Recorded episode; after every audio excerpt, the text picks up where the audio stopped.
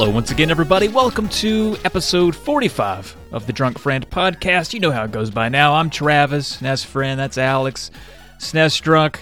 We got a cool, interesting guest coming up, but first, as we always do, we got to talk about those YouTube videos. That's that's what we're always doing. That's what we're always up to. You had uh, some Toy Story. Toy Story, yeah. Have not seen the movie in a million years. Not since like the late 90s, I think, when it first came out on VHS or something like that. I was like 13 when it came out, so I was already in my junior high, too cool for school uh, phase where I hated all the stuff I liked as a kid, with a, a few exceptions, and Toy Story was kids' crap, so I didn't really.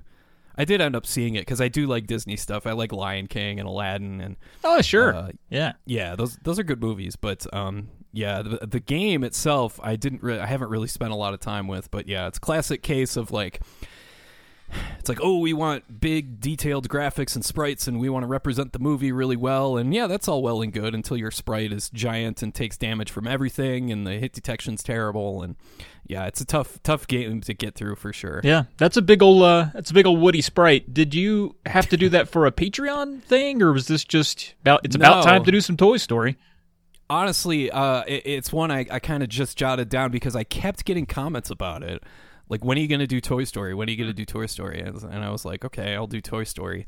And uh, and the, the reason I, I was eager to dive into it is because it, it's one of the few Super Nintendo games that has a first person view uh, where you walk around inside of the claw machine trying to free all the all the aliens. That's right. And uh, yeah, and it's just that stage, but it's like, wow, who'd have thought? Toy Story has like you know some like for for a home console game that's that's pretty advanced stuff. yeah, you don't see many Doom ripoffs for. Well, I, I wouldn't say for kids games because the Noah's Ark game is that, but it's just an interesting.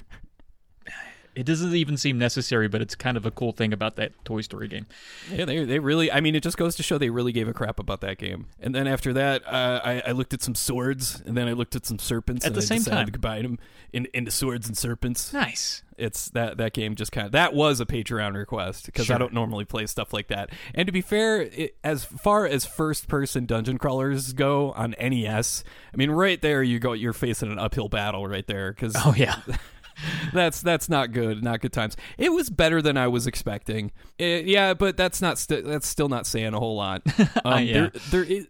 There is one thing I want to mention though, and that's um, I, I used the nerd voice in that video right at the beginning, yeah. and it got a lot of like really positive feedback but there were a few people that were like upset like legitimately upset one guy called me a jerk Wow. They felt Um, called out. yeah no no joke.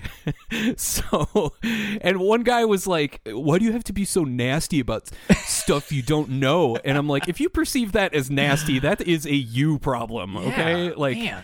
the reason the whole that voice people like it is because everybody has a little bit of that inside themselves Sure. with some particular subject. Like with me it's a lot of things unfortunately. Like whether it's we were just talking about 80s football cards uh you know uh, you know 90s baseball you know uh Gary Gaetti uh, Yeah. Greg Gagne Dan Gladden you know all those guys but uh, yeah, no, it's that's the whole joke is that uh, there's a little bit of that in everybody, um, where you you just can't help but be pedantic about one very specific subject, and so but it's, it's some people got really upset, like That's I so like weird. it because I guess they heard a little bit of themselves or something, and just uh, yeah, Yeah. kind of interesting. I mean, you're having a little bit of fun. I think that that's perfectly fine. People are.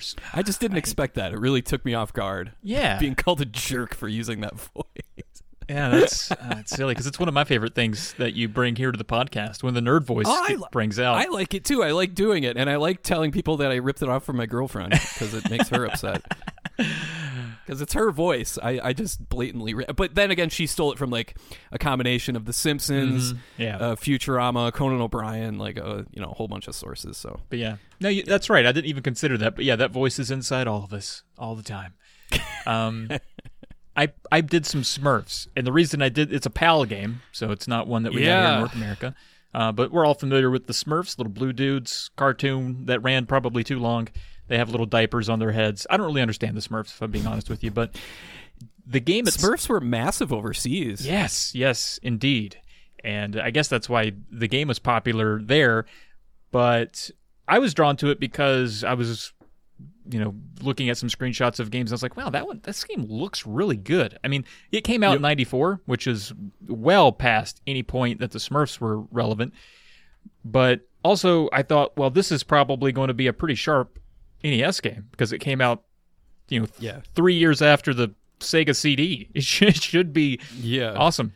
Not that great. It was uh, for for when it came out. All the things going for it looks good, but I don't know. I didn't really find anything special about it, unfortunately. Yeah, it's an Infogrames game, Yeah. so which means that it looks pretty, but it uh, doesn't play pretty. Exactly. Yeah. Exactly. So it's um yeah, there's a bunch of Infogrames games. There's a couple Smurfs games on Super Nintendo. Same thing. Where like, hey, this looks good, but doesn't play so good. It's a shame. It's a shame. I, I got well actually in my own comments. I don't think it was that video, but in some video I said, and you always have I have a couple shticks, and one of them is I say no bueno, and some guy was like, that doesn't even make sense if you speak Spanish. I was like, really? Putting two Spanish words together doesn't mean sense make sense to anyone who speaks Spanish? I know it's not proper Spanish. No, you're not using the proper grammar, Trav. I should be saying no es bueno. It's not going to make any sense to any native Spanish speaker. I- you should know that by now. It's like uh, somebody told me it's like it would be like saying "we good" doesn't make any sense in English. Like we all get what that means. So I'm not Yes. backing down from my poor Spanish quips in my videos. Nor should you. I will not nor nor should you. stand firm. Uh, good. So we got the Smurfs, Toy Story, and Swords and Serpents out of the way. Thank God. Why do we do these things? Okay. I don't know. But we do have I don't know. we do have some emails from some fine folks. First one here is from a fella named Travis, which makes him immediately awesome. Stop stuffing our email box tr- with your own questions, Travis. Come on. He said, I I know it's you. I don't know if we're allowed to share last names here, but his last name is Wolf, which makes it way awesome. That's Oh, okay. that reminds me of this guy I went to college with whose name was literally Johnny Flame, and that dude was just amazing. Johnny. Name was Johnny Flame. Yeah. He sounds like he'd be like a, a character in like a Mortal Kombat ripoff or something. Like Yeah, I know, right?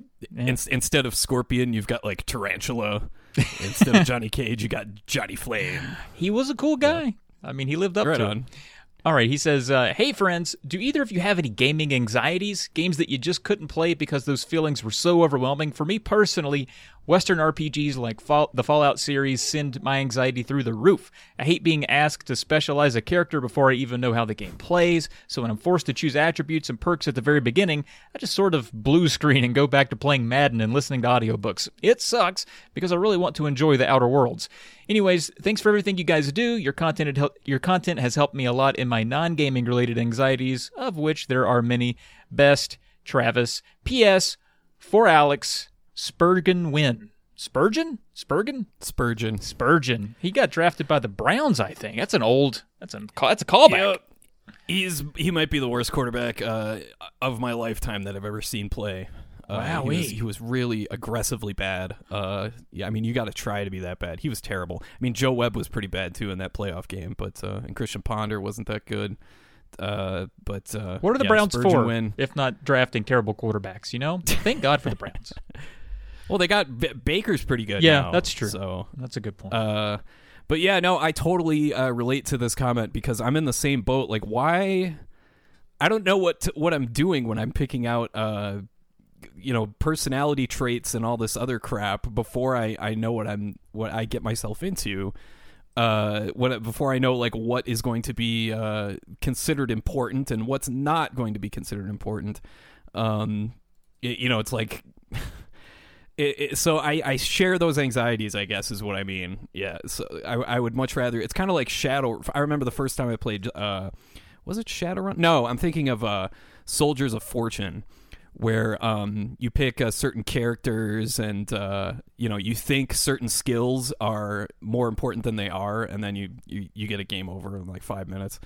It's like, well, that, that, that that's no good. But um, yeah, it's I I, sh- I I do have those gaming anxieties for sure. Um, the same thing happens with like any RTS game, like uh, any Age of Empires, Age of Mythology, Rise of Nations, anything like that. It's like, should I be building houses right now, or should I be? what resource should I go after? And then like the army is like right at my doorstep, kicking my ass. It's like, yeah. So it's sometimes you got to learn the hard way. It's just how it is. Yeah, I get overwhelmed in those games too. I have to just kind of go into wing it mode when it comes to creating a character and just be like, I guess I'll do this and I guess I'll do that. We'll see. Your inner monologue is Keanu voice. Yeah, what am I doing? Whoa. What am I doing? Where am I? Whoa. Yeah, I just watched Johnny Mnemonic the other day, and that movie I did not enjoy. Yeah, that's what I heard. I heard it's it looks cool. Yeah, no, it's like it's like Matrix or the Matrix for teens. Isn't the Matrix already for teens? I guess I don't know what I'm saying for preteens. Then the scary game, you know, the ones that are supposed to give you anxieties definitely do. That's why I play those with a buddy on the same couch. That way we can hug each Oh, other sure, if it gets sure. too too too real. Yeah, those are not fun. Um, uh, yeah, it's uh, especially uh, you know Pearl loves to play horror games, and she will scream sometimes, and it scares the dogs, and they run up and they hide behind me while she's playing. So yeah, it's I I, I understand that. Yeah. Thank you, uh, Travis, for the nice email. Next, we got T Funk. All right. Hi, drunk friend. Uh, I really enjoy the content that both of you provide with your videos and the discussions that you have on the Drunk Friend podcast. On episode 42, Alex stated his love for Mystery Science Theater 3000 and bad movies, games, and music. You often hear the phrase, it's so bad, it's good for movies, that all the wrong choices come together in a way to make something enjoyable. For example, Space Mutiny. I wonder if other forms of media, particularly video games, can transcend to the so bad it's good realm. What are your respective console so bad it's good game picks, if any? Or what could be qualifiers that make a game so bad it's good? Trav? I have to do a bit of a cop out and say I find the so bad it's good really works when James Rolfe has made fun of it to the point that I've giggled about it. Yeah. I don't find those games particularly enjoying to play, but if someone takes the time to make fun of them, I enjoy them more. So I have a soft spot for a lot of his for a lot of the games he's covered just based on his own his his episodes. I did buy Action 52 as part of my collection, which is a notorious 52 game compilation of awful games, and I do enjoy showing that to people sometimes as sort of a like check out this. I, I just remember, uh, yeah, it's when James Rolfe goes, uh, uh, another reusing characters. Here we run into Boob Lady and Saddam Hussein. so anytime I think of Action 52, I think of that. Exactly, yeah, and I still I do have uh, some enjoyment of being like, check out this thing I have in my collection and showing it off, and that's kind of a so bad it's worth showing people. So I think that qualifies. But I I really if a game is is notoriously bad, I don't really enjoy it myself playing it. Yeah, for me, yeah, that, that's definitely true uh, for me too. But um, for me, it's uh, a lot of the uh, full motion video stuff. A lot of the early full motion Oh, video right. stuff is super cheesy and dorky, and uh, in an, sometimes in an endearing way. There was a game that my I think I've told this story before, but there there was a game my dad bought for it, it couldn't have been more than five dollars. Um, out of the uh, what do you call it? Uh, Bargain bin. discount bin. Yeah. bargain bin in uh, CompUSA. And it was called Maabus. And you can Google this game. It's, spelled M A A B U S. And it's got lots of really hammed up, over the top acting and performances. And it's a really bad game. My dad was really p- proud of finding it because it was like three CDs. and he's like, "Oh, look, you get three discs with this game. It must be great." And I tried playing it, and it's so confusing, and I have no idea what to do or where to go. The controls suck. You're getting attacked from all angle. You you play this tank, and you're supposed to. Uh, I guess this island got nuked, and as a result, um, all these like hideous monsters are being spawned there or something. So you get dropped in a tank out of a helicopter and land on this island and drive around first person style in a tank trying to blow up these uh these monsters while uh disengaging some sort of like nuclear thing. So yeah, it's but it, as a game, it's horrible. But the but the you've got this general ordering you around, and he's he hams it up big time. I think he knew he knew this game sucked, so he was he went all in, like screaming passionately, like at the camera and stuff like that. You've got to get out of there, you know, like that kind of stuff. Yeah, these screenshots are amazing. yeah, it's pretty. It's it's very 1995. It's for PC. Um, there was another game that Tim Curry was in, another PC game, or maybe it was Sega CD, that he he played like some sort of scientist or something, and he really hams it up too. Wasn't it a wasn't it Frankenstein or something like that? I kind of remember that. Yeah, some sort of Frankenstein thing. I can't remember exactly, but he was he was great in that. Um, let me look it up actually real quick. We got to get Um, that SNES drunk of Maabus. That's what we need, or a Let's Play or something. Maabus. Oh boy, I don't know about that. That game is rough. yeah, Frankenstein through the eyes of the monster. Oh, and he also played Long John Silver on Muppet Treasure Island. Hell yeah! Oh, here's the game I'm thinking of. It's uh, Command and Conquer. Oh right, he's on Red the cover. Alert Three, I think. where he played. Yeah, yeah. Red Alert Three. God, I I never got into that one. I got into the first two Red Alerts, but I never got the third one, and I'm suffering for it because I didn't realize it had Tim Curry. Man, but, uh, that's some good trivia. Like Tim Curry's on multiple PC game covers. Who would have thought? Yeah, of all people, Tim, the the guy from Rocky Horror Picture Show. Yeah. very very strange. Huh. That's pretty cool. Yep, I guess those qualify. So bad, they're good. All right. Up next, uh, we got an email from Michael Wilson, who also goes by Michael Wilbon, apparently, which is fun. I, I, we've read an email from him before, and I called him Michael Wilbon for some Oh, reason. Right. You would.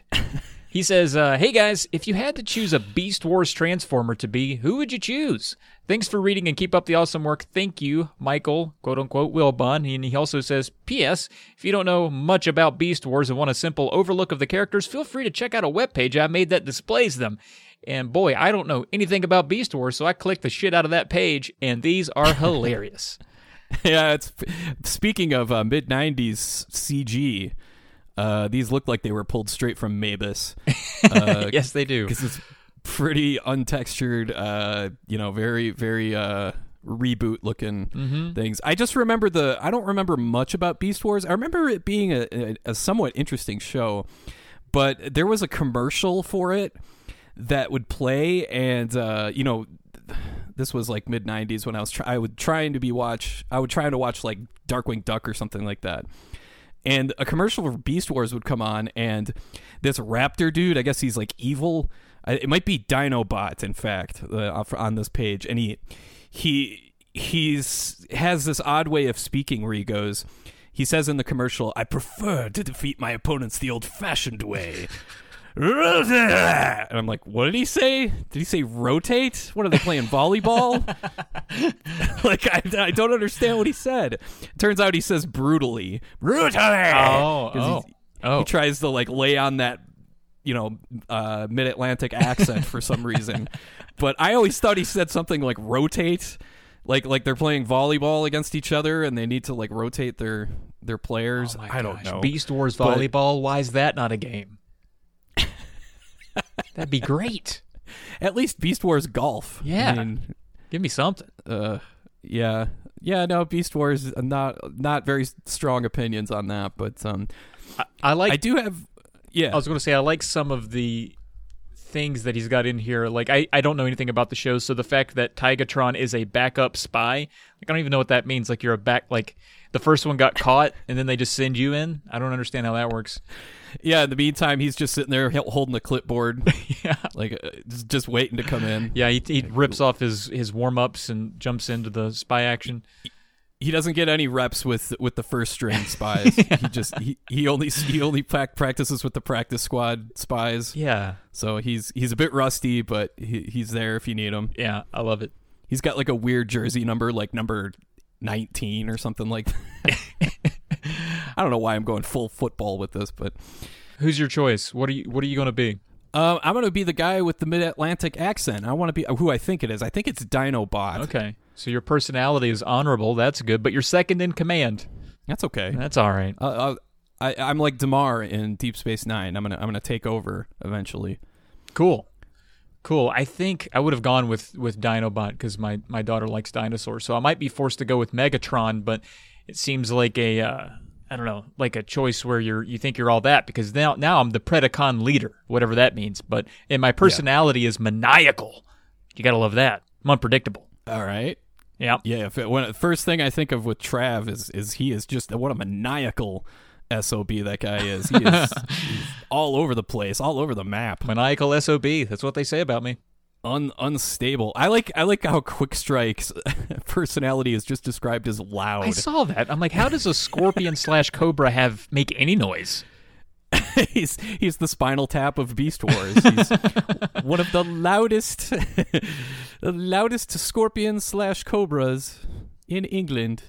And I also like uh, Rampage. Uh, he's a red king crab, and he's insane. So Oh, he- that's that's cool. Oh, I guess I, I found who I am. I'm Inferno. I'm a fire ant and I'm obnoxious. Obnoxious. I saw that one too. That's I like the mad scientist tarantula too. He's he he looks like something out of Maabus, the with the color Oh, scheme, for the purple sure. and the green and, and yellow. Yeah, the garish colors for sure. Sorry, folks, that we're describing things you can't see, and uh, the URL's too long and complicated for us to link. Yeah, maybe we'll link it in the show description. I don't see any harm in that. Yeah, that could work. All right. Uh, well, coming up next, we got a pretty interesting guy that, uh, you know, a couple episodes ago when we had Johnny Ethko on, I was in full gush mode. I was like, oh my God, oh my God, oh my God, oh my God. And uh, I didn't think it could happen to Alex, but I think uh, I think we met Alex's gush worthy guest. Yeah, Forgotten VCR. He's got his own uh, Twitch channel. Uh, he has a massive videotape collection, and he makes VHS mixtapes by editing together bizarre and hilarious clips into a series of compilations. Basically, the thing is, is that he edits everything using linear tape, uh, or I should say, linear tape to tape technology from the late '90s. So it, it, he won't use it if it's not on a videotape. He, he doesn't cheat by going to YouTube or using DVDs or anything like that. And he streams his finished product through his VCR onto his Twitch stream. And you'll see everything. The kind of stuff he shows is everything from pro wrestling to kung fu to giant robots to even more kung fu. Lots of kung fu. He throws some like weird commercials in there, anime, and just really just clips from strange, forgotten movies. And me being a you know a huge mystery science theater fan, uh, that is totally way up my alley. Love that channel. Uh, he streams on Sundays, Tuesdays, and Thursdays, and uh, he's a really he's a really good guest. He's he's an excellent speaker. Uh, we hope you enjoy it.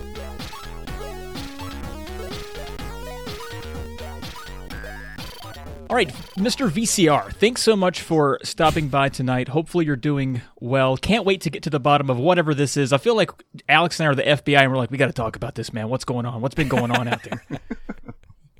Well, thank you very much for having me. I appreciate it. Yeah, it's really awesome to have you because uh, normally when we start these podcasts, we're already told, you know, we've already told the audience what the guest does and all that. But I think even after that, it's still really kind of hard to describe what your Twitch stream is. And I, I believe me, I mean that in the best possible way because it's so entertaining and so much fun Oh, to watch. So when you talk about your Twitch channel to someone that doesn't know about it, how do you describe it to somebody? Um, well, I come from a film background, and I have a lot of appreciation for how films are made. Uh, I especially love like tropes and sort of stereotypical elements, and I like finding patterns in in media in general. And film is a really interesting medium to find patterns in. And one of the tropiest genres of film I have ever stumbled across is martial arts. Of course. Um, it is the most repetitive, and I mean this in the in the best way possible. It's so repetitive and it's so reliable in what's going to happen and in what you should expect from the thematic elements. And because of that, you get these wonderful opportunities to kind of go against an audience's expectations. So within the context of what I do is I watch a lot of VHS tapes just in my free time. Um, I do video editing, and I'm also a college professor, so I do a lot of, especially in COVID times, I do a lot of sitting in front of a computer. And so I always just have like a TV and a VCR next to me, and I put in tapes that either I've bought recently or that I've had, you know, for a long time. And I started finding just cool patterns, right? Like, I noticed that in a lot of the ninja movies have, there's a scene where someone runs up a hill and yells ninja. Like, that happens in six or seven of them, and it's not always the same character, even. Yep. And so I started sort of compiling these together, and I realized that if you sort of compiled a compilation of these scenes with little like bumps or or you know I use video uh, distributor logos as my sort of like palette cleanser between the sequences. Sure, yeah. You can sort of create a fake narrative, and you can do Yes. that because so many things are the same in these movies. And so you can almost interchange different sequences from like movies made years apart, but thematically it still works. Uh, aesthetically it still works. I, I make a joke a lot about Hong Kong Blue. There's something about Hong Kong movies from the 80s and 90s where they just have this blue wash to them for some reason. Yeah. Um, so yeah, so what I'm trying to do is construct a fake narrative from compiling together similar footage from similar distributors, directors, and time period. Yeah, that brings me to my next question, which is like you, that you usually start each tape with the same clips. With you got Jack Ready, you got Mary correspondence, you got the series of piracy warnings. But I, I admit I haven't seen most of your tapes. I've only seen like I want to say like from forty onward. Okay. and you just you just did sixty one uh, the other day. Mm-hmm. But um, do you keep some of those cl- i was just going to say you keep those clips in there just to keep a sense of familiarity for the audience or maybe as a kind of your own personal imprint on each mixtape or a- yeah. how does that work for you So I don't want it to turn into everyone feeding me ideas because that then sort of removes what I think makes because I don't own any of this stuff. None of this is Sure. mine. The thing Sure. that is mine is the way I put it together. yes So exactly I'm very kind of controlling about that sort of stuff, and I'll even tell people in the Discord like, "Thank you, but no thank you." Like I don't, mm-hmm. I don't want your clips. I don't want your input. This is my my collection of movies that I want to watch. Mm-hmm. I don't necessarily buy stuff because I want to use it. I buy it because I'm interested in that film anyway, and if there's something cool in there, oh well, that's like just you know, that's butter. Um, but uh, I, I think that really uh, what started the reason why this format became what it became is because certain audience members really latched on to clips I would use, and whenever I play a clip that I don't know that that resonates with people or that they talk about even when the clip isn't playing, I know that I have to try to find more stuff like that. sure Um, and that's the kind of give and take, I suppose. Like they, I use a clip of this character named Hanuman, and he's oh like god I, i'm not hanuman oh no he's centuries centuries old. Like he's in fact the the pose that he does when he has his hands in the air and he flies across the air. That is that is referencing a historical or a, a mythological tale where he carries this island with a cure for a disease to these diseased people. Like he's this heroic, wonderful person. But in the context He's of the movies that I terrifying. use, hanuman is terrifying he's really terrifying in these movies. It's a it's a particular distributor that makes these Hanuman movies, and they make him just vile and disgusting Yes. and violent for some reason. And there's something about it that really that just resonated with people, and so Yes. I I realized I have to use more footage of this. I have to find a way to tie it in. Um. So yeah, that's So the you- interactive part. yeah, you talk about like recurring jokes and running gags and that sort of thing, but like I, I, really like what you do when like when some guy gets thrown into the water, you always or not you I shouldn't say you always, but you you No, I to the s- usually do. yeah, you you cut to the seaside in the Twilight clip with the boat. Mm-hmm. And or when someone wins a fight, you play you are the champ. Uh, if they won in a very if they won very Declarative way. effectively yes very Yes. much so yes yeah, so I gotta imagine that's something that keeps you going when it comes to these mixtapes, working in creative ways. Is that like on purpose? Like you keep making those edits like for that purpose? Well it's fun because then you can play off of people's expectations. Like they'll Yeah, expect a certain clip to happen and then you can so i think that there's a time that i use the champ clip where halfway through it i stop it and a character starts going like wait wait wait wait wait wait and then like it moves into something else. And so you can sort of like you can mess with people's expectations in that way which is if you think about it it's like messing with people's expectations twice. Because already you know already they're watching what they think is a martial arts film and then someone says or does something absolutely off character or hmm. or you know my whole thing is I think that that part of why some of these clips work is because there's a genuine earnestness to the production. these people. It, it's why The Room is appealing to people. You know, hmm. there's like Sharknado and all those kinds of movies, and yeah, haha, those are great. But Yeah. The Room was made by someone who thought he was making something really good. Yes, exactly. And there's something tragically awesome about it. And I feel the same way about bad martial arts films, and especially Yes. films from Hong Kong in the 80s and 90s, because they're trying to emulate Hollywood, but in a weird way, by failing to do that, they're actually making something way cooler than what we could have ever made. and so it, it all just sort of folds in on itself when now in 2021, some dude in his 30s is just like profiling the best bits like a few days a week. Um, and so, thank yeah. God that involves Reb Brown many times because Reb I Brown. have to use Reb Brown. Oh, you got to use Reb Brown. He, for those uh, that uh, listeners that don't know, he is the uh, space mutiny guy Mm-hmm. from uh, Mystery Science Theater, and that brings me to the next question: Is like you're you're clearly a big Mystery Science Theater fan. I would have to imagine. Oh, sure. Which which means that you can't use uh, both Mystery Science Theater and RiffTrax or like Mm-hmm. film crew or any of that stuff uh, just by personal principle or, or whatever the case may be. Yeah, I mean, I do. So the whole thing is is I never expected people to give me money for this. Like I do video editing because it's fun, and obviously Yeah. I do it as a side career and whatnot. But this whole thing was just like a fun experiment. And when I started getting like support and people were telling me to do more and make more and do one a week and like make intros and make the intros a half hour and I never really thought that people would sort of I didn't think people would be so invested in it. So now that they are, I really do have this rule about making things mine. Like, I don't want you in my stream giving me money if I'm just replaying something that I literally I didn't touch. You know what I mean? I didn't edit it, I didn't do something to it.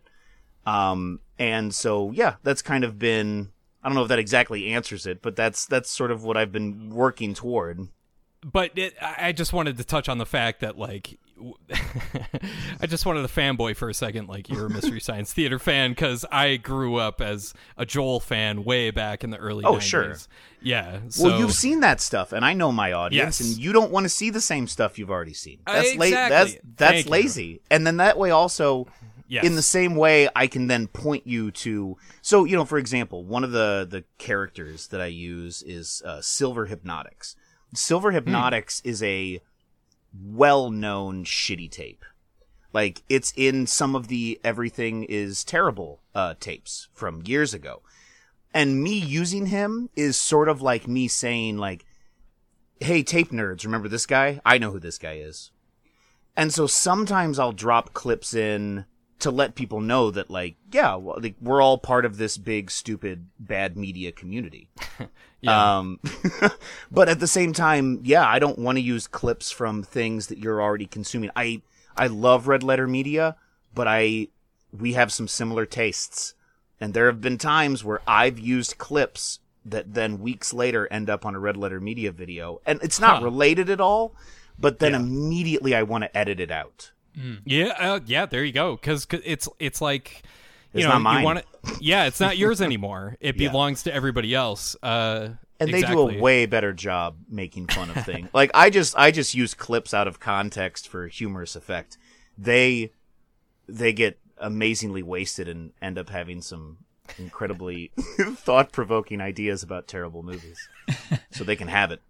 So yeah, so I'm trying to piece this together. So Alex was was obviously much more involved in your streams and whatnot than me. I was introduced to you in the wee hours sometime last week. He's like, "Dude, you got to check this out. We're talking to this guy next week." And I was like, "Okay, all right, all right."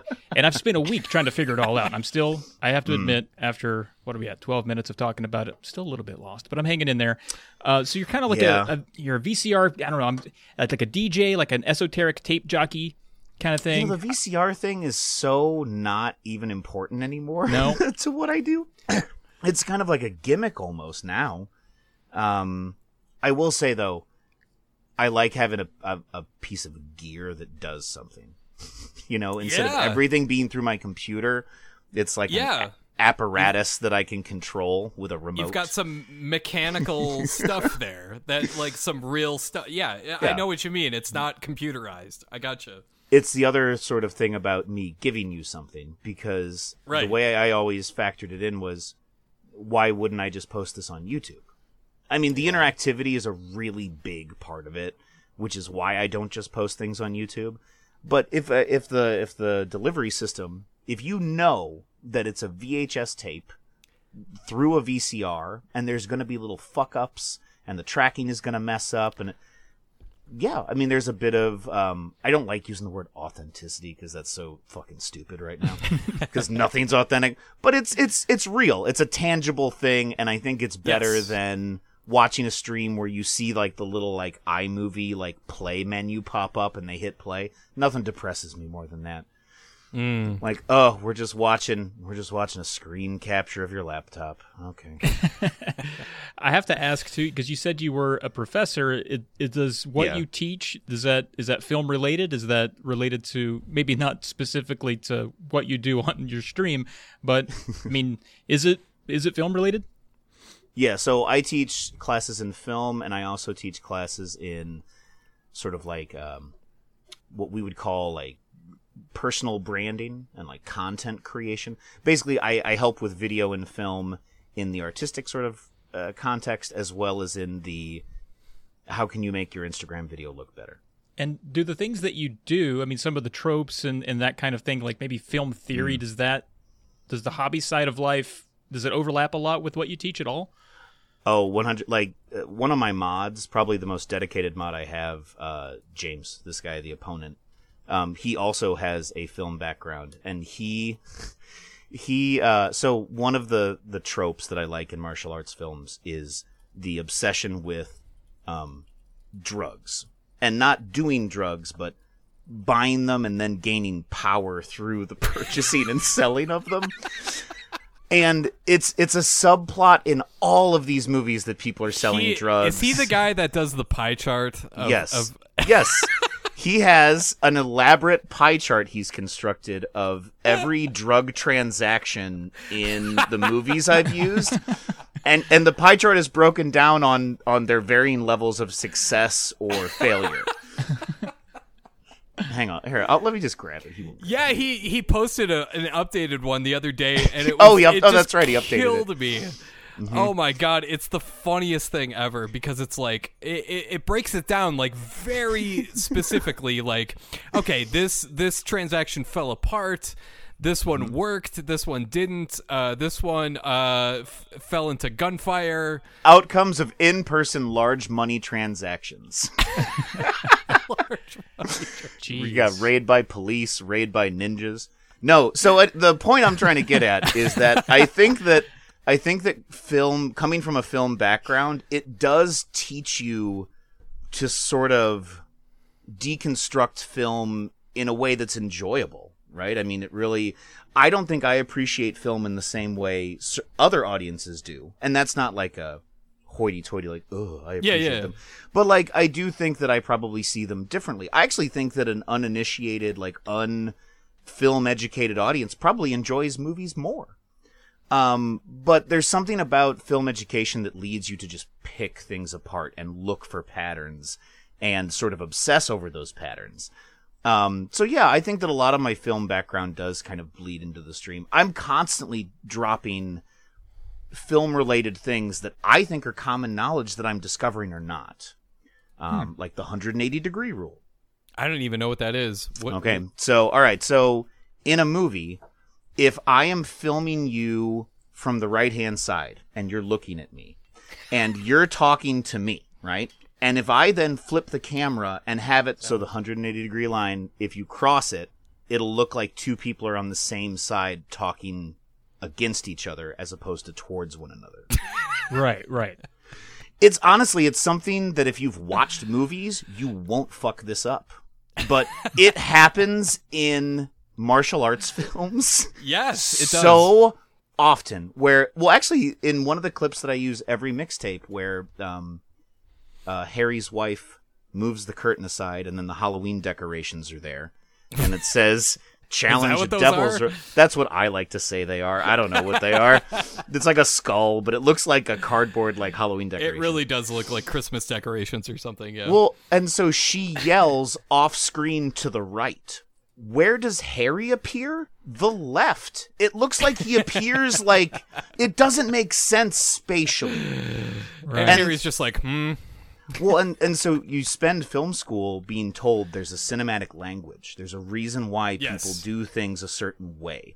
And when you then watch these movies and and you learn that they're all made by a similar pool of directors and filmmakers and they all get everything wrong. like it just they just don't care. It's just there's no real concern about it almost. Um and there's something very Uh. appealing about that. Like there's again, it's that weird earnestness where it's like Yeah. fuck fuck audio. I want to watch ninjas fight. and like that's what they're emphasizing. Pretty much, yeah. I mean, that's what I've learned from your uh, mixtapes is just like, hey, here's here's some guys, here's some bad dubbing, here's here's these dudes that just want to fight. So let's fight. Let's go. Come on, fight. And I love that. So yeah, Yeah. right on. No. It's uh, I appreciate that very much. it's it's a good time. The only thing is is that um when people then go and look into these films Mm. because you know I'll use one or two scenes from the movies and and people will be like what is this and I'll go oh this is called Ninja of the Magnificence which is a real title and they're like oh wow that's awesome and then they get back to me and go hey there's two rape scenes and they kill a snake Oh, on no. screen and you're like yeah that's Hong Kong cinema from the late 70s I don't use those clips Yeah, no because thanks. that's but that's something that that I've actually had people tell me I don't actually go into your movie list anymore because I've stumbled across some things in these movies I don't care for. Yeah. It's, it's like yeah, that's that's unfortunately that genre. Um Pass. Yeah. Pass. No thanks. yeah. So I dilute all of that out. There's there's That's a I, I'm honestly thankful for that because Yeah. it makes your stream that much more fun. You know, it just becomes more fun. I don't want to see that crap. You know, when I'm, you know, when that, uh, you know, some filmmaker's idea of what he thinks is art. You know, I do wish I could show the consensual sex scenes though because they are absolutely hilarious. I, well, like The Room has some hilariously stupid consensual sex scenes, which is. Mm-hmm. uh, you know, you know, everybody should see those just to, you know, a, as a practice of safe sex for anything else. you know, it's it's absurd, but Mm-hmm. yeah. Travis, have you seen The Room? Yeah. Yeah. You have? Yeah. Who hasn't at this point? It's become so mean. I mean, what did you think? Well, what are your thoughts on it? What did you think of it? I don't know. I, I just really tried not to. I, I laughed at it more because I, I was in on the uh, why it was. You tried bad. not to see it. well, I, I I knew before going in that it was bad. I wasn't surprised by it like maybe some people were when it first came out. Mm-hmm. It was already like Yeah. a joke, and I watched it and I was like, Yeah. indeed. Why does that movie break my heart and I don't laugh at it like everyone else does? This is gonna sound weird, but but I really no, do. it's that guy. That guy is earnest. Earnestness breaks my heart too. But the thing is, is that earnestness has a breaking point for me personally, where it just goes beyond a certain threshold, where it's Hmm. just like. You oh hi mark you know it's just like once you reach that high mark point I guess you call it the high mark point Or a low mark. even. instead of a watershed point Yeah. that's the high mark, High mark point. yeah, it's it's there's just something about that film where you feel like so if if art or film is the extension of who a person is and the story they want Yeah. to tell about themselves, this guy clearly had a bad relationship that did not end well, right? and then in I the movie, so. in the movie, he's like, oh, hi, like he's friends with the most handsome people. And it's like that's what he wants out of life. Like that's what he wishes he. I always watch The Room, and it's like this is what Tommy Wiseau like wishes his life was like. I don't know. It always makes me a little sad. It's a lot of tossing the football around. That's not too bad. No, A lot of no. pigskin I, um, I, I, on the top of a building for some reason. Yeah. That's oh, fun. well, let's let's be fair. They never filmed anything on top of a building. Did you know that he literally spent thousands of dollars to film on a green screen on the ground Oh and make it look like a roof? Oh my god. Classic Tommy. Classic. You know he shot that film in digital and film simultaneously. he Oh just my he literally God. taped two cameras together. oh my god. It's a fascinating film. It really is. Uh, it really is. I wish. Yeah. Well, speaking I wish they would like tell you that, but anyway. Yeah. Go ahead, Trev. I'm sorry. I was going to say, speaking of films and tapes, trying to do a segue, but didn't Mm-hmm, really work. Um, you have a, you, you mentioned like you, you use videotapes, which probably means you're not you're not digging into the DVD bins. You're not looking for anything on YouTube or, as you mentioned earlier, anything where you can see a laptop screen, so to speak. So, are there any tapes or movies out there in particular that you'd eventually like to get your hands on to use in a mixtape, but they're hard to find? Or is there any white whales out there got for you? One. So I just got Ooh. a, I just got a white whale. Oh, nice. There's this Uh-oh. movie called Incident at. Hang on, let me make sure I have the title correct. I saw it at a punk film festival hmm. years ago, and it was an old movie even at that time. Incident at Channel Q. So this is a movie from 1985. It is a huge ripoff. Well, I don't know which came first, but it's very similar to Pump Up the Volume. I'm trying to think when that came out. You remember that movie? that would have been like 1990, I think. Let me see. Yeah, 90. That's 1990. All right, so this is like it's pump up the volume esque, but it's about a kid who takes over a radio station and plays heavy metal music. And the f- movie is filled with all of these direct to the camera, like, you parents think you know us. And I just can't fucking wait. Like, I haven't seen this thing in years. all that's on YouTube is like a two minute trailer of it. And I found, I just randomly stumbled across this and remembered it and got it. um, so that was one. I mean, there are, um, I'm trying to think if there's, honestly, what I'm more looking for now is, um, artwork. Like specific editions of movies that I have Okay. that are the older versions of it with better box art. Yeah.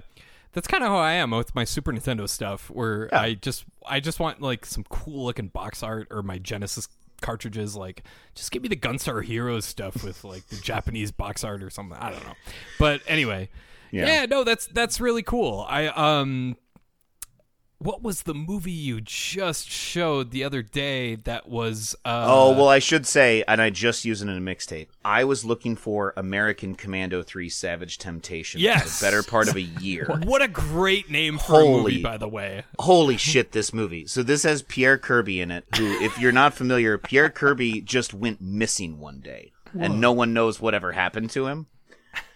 And he's in a bunch of these IFD martial arts films. But the reason why I wanted this movie is because on the front of the box and on the back, it shows a gang of guys wearing children's Gundam masks. And they're all in like a minivan about to rob somebody. And I That's was right. like, they so I have to have that. their masks don't like fit properly. They're, They're all kids' like masks. Yeah. scrunched to their face. Yeah. That's the best part.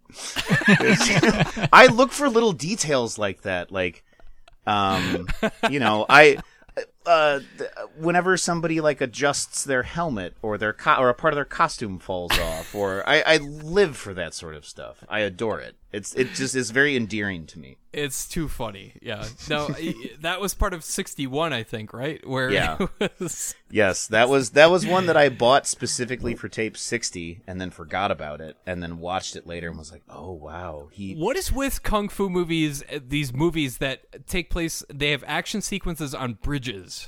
Yes. And yeah, they they all, you know, is is it just a convenient way to get rid of people? Get rid of characters where they fly over the edge, or it, I mean, that could be. I, I will say though that if you fight on a bridge and no one goes over that bridge, you're going to disappoint your audience. That's So- true. Yeah. That's a good point. and that has happened where they fight on a bridge and no one goes over. Um, I mean, I don't know. There's what, what's it. It depends on the distributor, right? So certain you can look at general general tropes of martial arts films, and yeah, I'd agree. Similar to like westerns, there's like a standoff, and they do Oh, often sure, occur yeah. on like bridges. But when Yeah. you start getting into like directors and distributors, and you get into like IFD and Ocean Shores, and everything they made was made in this one section of Kowloon. Um, and you can literally, people in my Discord have gone on Google Maps and like been like, oh, that's the hill where Harry kills Stewart. And like, here's the amusement park where in American Commando Ninja, where that dude gets killed in the rappel accident. and like all these places were all these movies were all made in this like six mile radius. Um, There's a gazebo that's in all of these ninja movies, and it's the same fucking gazebo in every single one. I was gonna say awesome. It seems like the same frickin' bridge in all these movies. it's a park in it's a park in Kowloon. It's like we just jokingly call it Kowloon Park. Like we don't know what it is, but um, we like to we joke that they they shot there because they didn't have to get permits. So for people that don't know though, uh, like what is IFD? What is uh, Seaside and or not Seaside, but what, what is it called? Oceanside. Sorry. What what are what are those things for They people are that don't know? film distributors. Um, and in the 1980s, and actually, I actually uh, I I think that the Red Letter Media talks about this a little bit, but. What what you would do is you could really deceive your audience. It's sort of like the physical equivalent of clickbait, where if you have a really cool cover and you know a cool title, which of course you've changed the title from whatever it originally was, you know, and you edit these things together, you don't have to have a big marketing budget. People will buy them for their rental stores purely based on the artwork that, you know, I mean, look at Atari games. It's a really good example of here's a turd, but we have this beautiful work of art to represent what we think this looks like or what we Of course. um, and so IFD, Ocean Shores, there's a series of distributors that basically realized that they could take films from China, Hong Kong, Korea, Thailand, the Philippines, redub them, oftentimes completely eliminating what the original plot was, and then cut in new footage with American actors dressed up like ninjas and try to patchwork these movies together. And really, if I'm being all George Lucasy here, that's sort of what I'm doing with my mixtapes. Is I'm taking a bunch of shit that isn't supposed to fit together, and I'm trying to patchwork it together into an hour long narrative. So you got a bunch of you got a bunch of explosions with like rings around them and stuff like that. Is, is that what you're saying? Explain. The George Lucas I got effect. final forms. yeah. There you Yeah, go. yeah. No, but uh, yeah. So it was a cheap way to make a film and trick people into renting it or buying it. But then there were some people in the late '90s that grew a sort of affinity for these movies. I mean, I usually credit it to um, uh, Hexstatic and um, I'm trying to think of the other Ninja Tune. There was a series of like electronic artists that were on this label called Ninja Tune, and they were editing in ninja movies a lot.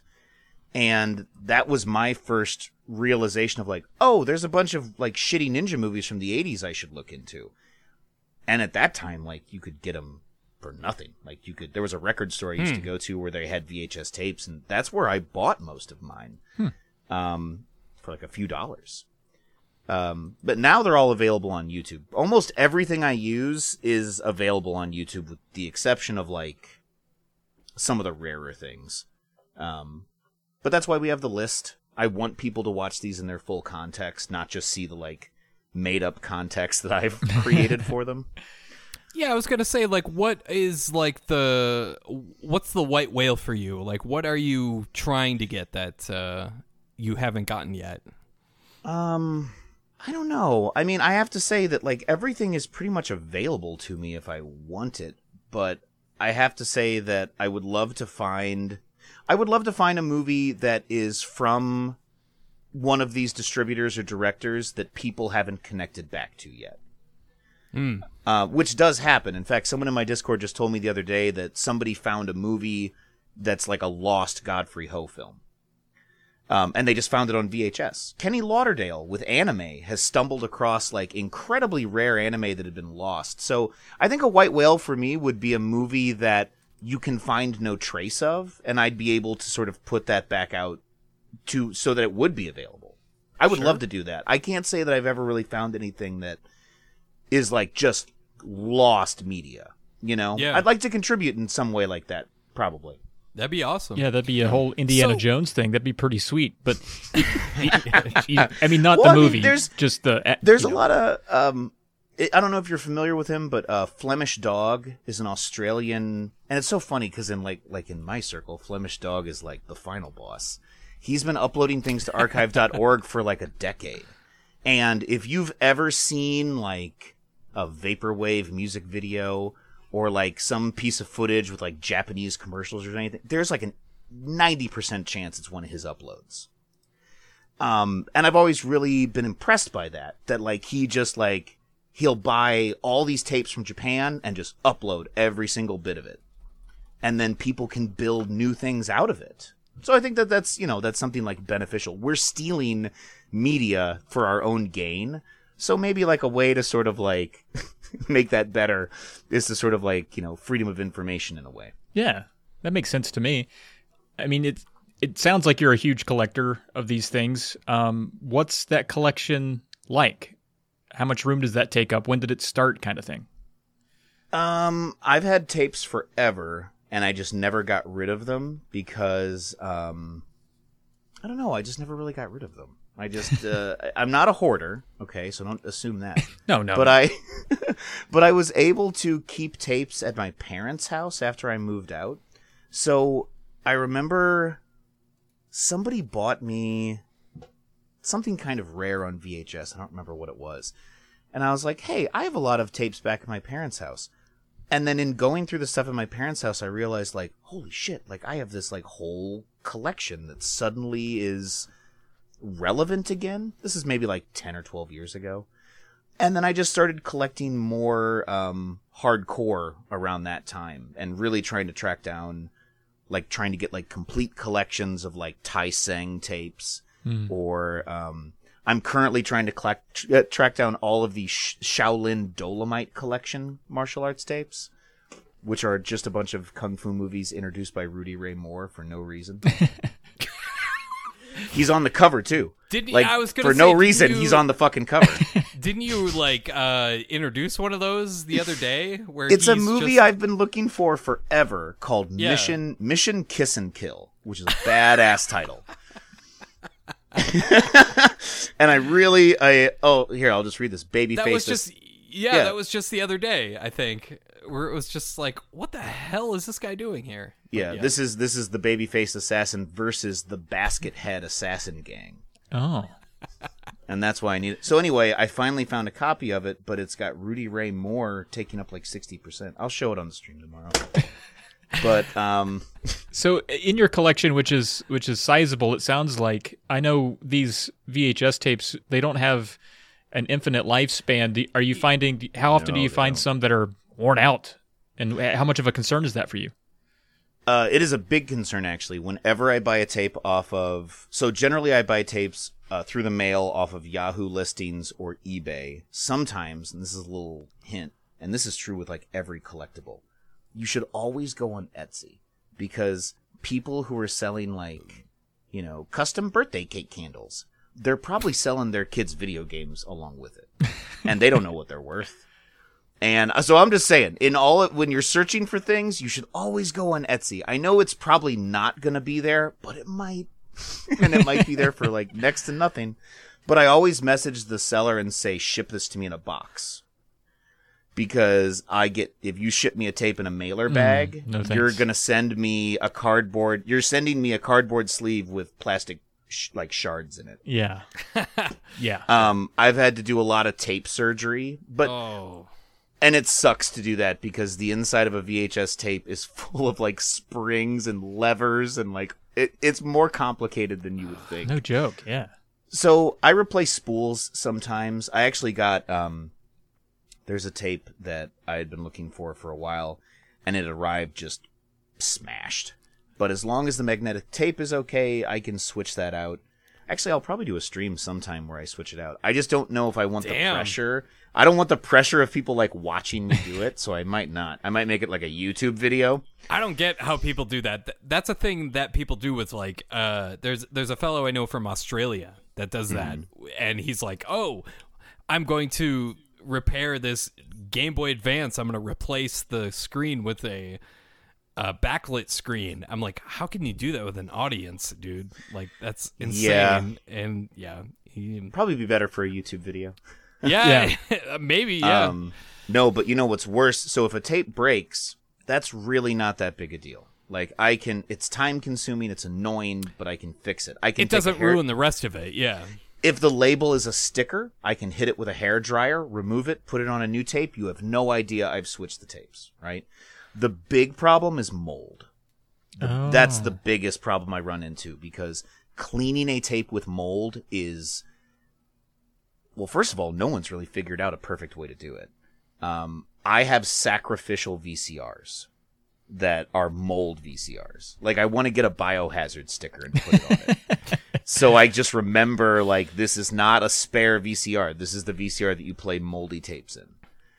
That was my next question is what is your go-to VCR? Is it a Panasonic? Is it a Sony? Like what what are you going to? Um, so for my use, I really like this um, Sony uh, SLV is what it is. go. And there's a whole, there's a whole series of SLVs. Everyone wants the really old, cool VCR.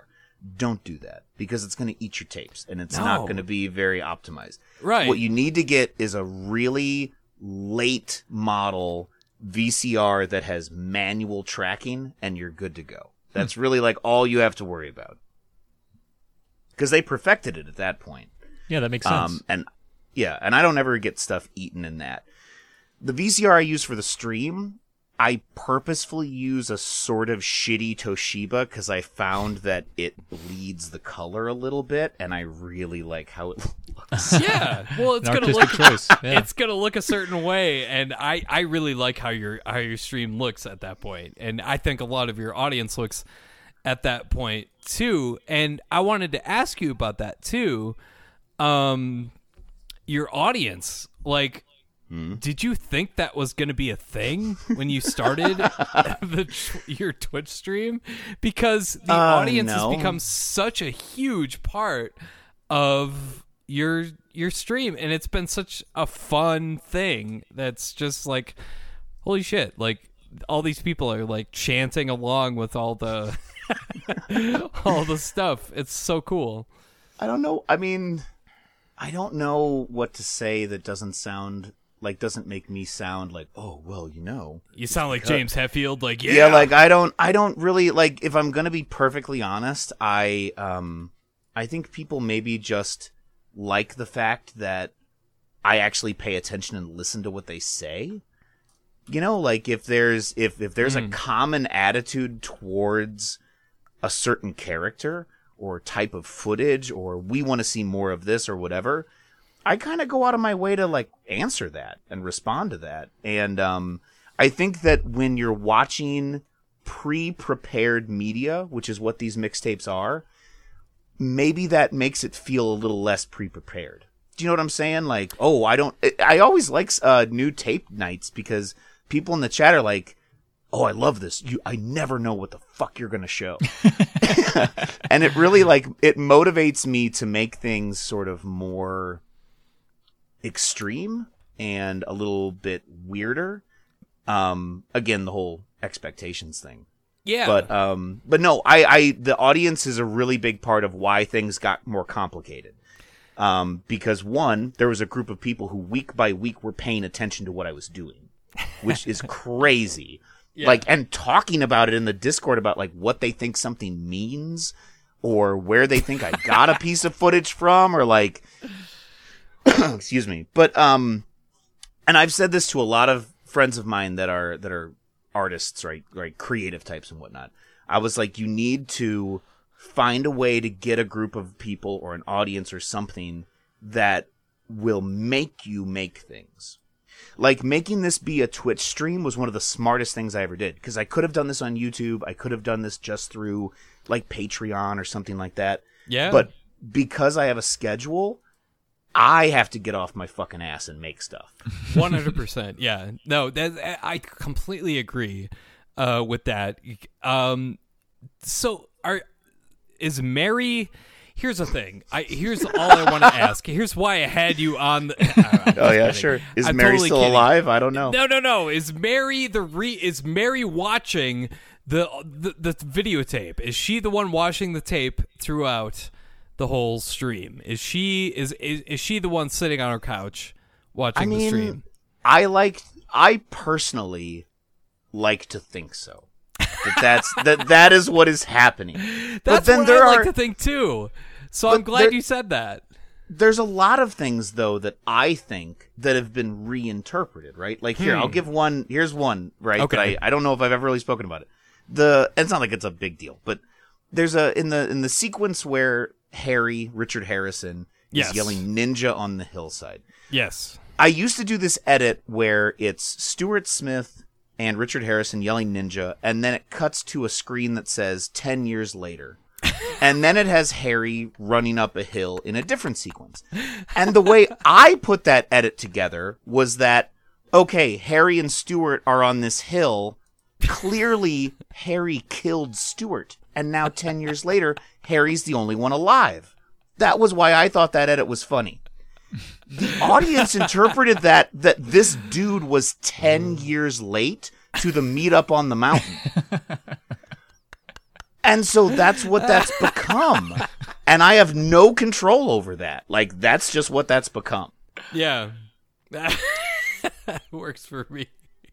So yeah, it's same thing with Hanuman. I never meant for him to be this like demonic, like Oh horrible individual. He's scared. He's in my nightmares. He's he's horrendous. He's terrible. And I hope I never meet him. And I want to punch him in the face. But anyway, do you remember like these episodes? Like from like if I had asked you like, what's episode twenty four? Like, do you know what that is? Oh, like, of my what- tapes? Yeah, of your tape. Oh, your, I'm fuck- sorry, your Fuck no. Yeah, no. I actually I have there are there's another one of my mods, um, Earn, and he Oh, right, right, right, right. he is like I I love the guy because he keeps track of when I show everything. Yeah, Like he's an incredibly valuable asset to me because I don't replay things anymore. I don't Hmm. accidentally reuse footage anymore because he has all these spreadsheets and GitHub things he sends me where he keeps track and he's constantly trying to hunt down footage that I've not revealed. Like he makes it like his job. He's like Um, the he's like the guy they used to talk about a guy like that on X Files, where it was like, oh, we have a guy on X Files that has like a binder of back, you know, footage. Oh, the Bible. Yeah, yeah, yeah, yeah. the Bible, yeah.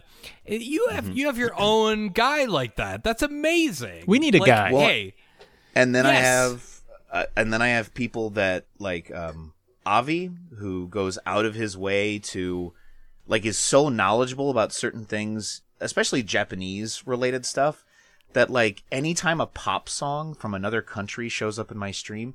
He's able to give like, oh, that's so and so Nakanari, and you might remember her songs from the intro to this tokusatsu show, and like we'll just like start. Dro- and I don't ask him to do that this is just like he enjoys what I'm showing, and because he's a mod, I let him like go wild, like tell them all about Naoko Kawai and why this song is not actually called My Heart, and what other songs she did, and all of that. You know, it's.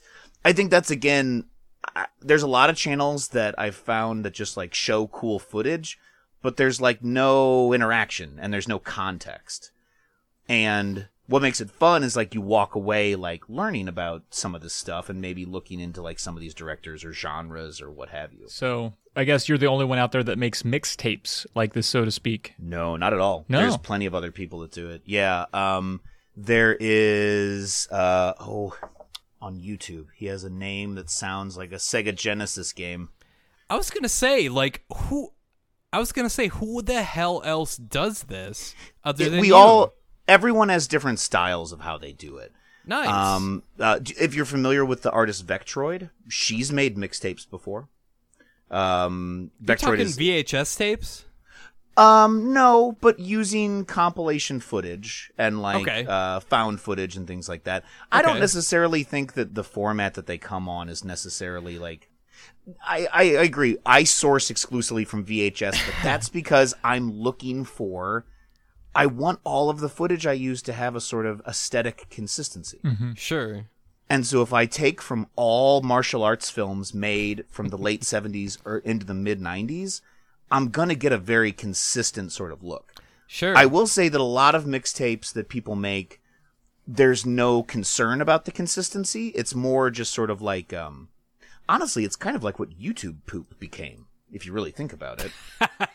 it's like weird combinations of footage to sort of create um, jokes or humor. Like everything is terrible has mixtapes Yes. that are very quickly edited where you know i'll say two words and it'll cut to the next person saying a word and then like a whole weird sentence is said Now let's segue to a boat. Before we do let you go, I, I, the audience would be upset if I didn't get a, at least an estimation of how many tapes you got in that hmm. collection. oh and my whole collection now do you want like the whole collection or do you want what i call the good wall I want whatever number is Uh-oh. just going to make Oh people goodness. explode. They're going to be like, "Whoa, that's." No they're pretty aware i've shown photos of i've shown photos of when they really start to pile up because what i'll do is i'll buy huge lots and then if i find like a good tape it's worth it to me and then I just have this like I just stack them up against the wall in the basement. Um, tapes that I watch, use, and that are worth a damn. Um, I don't know.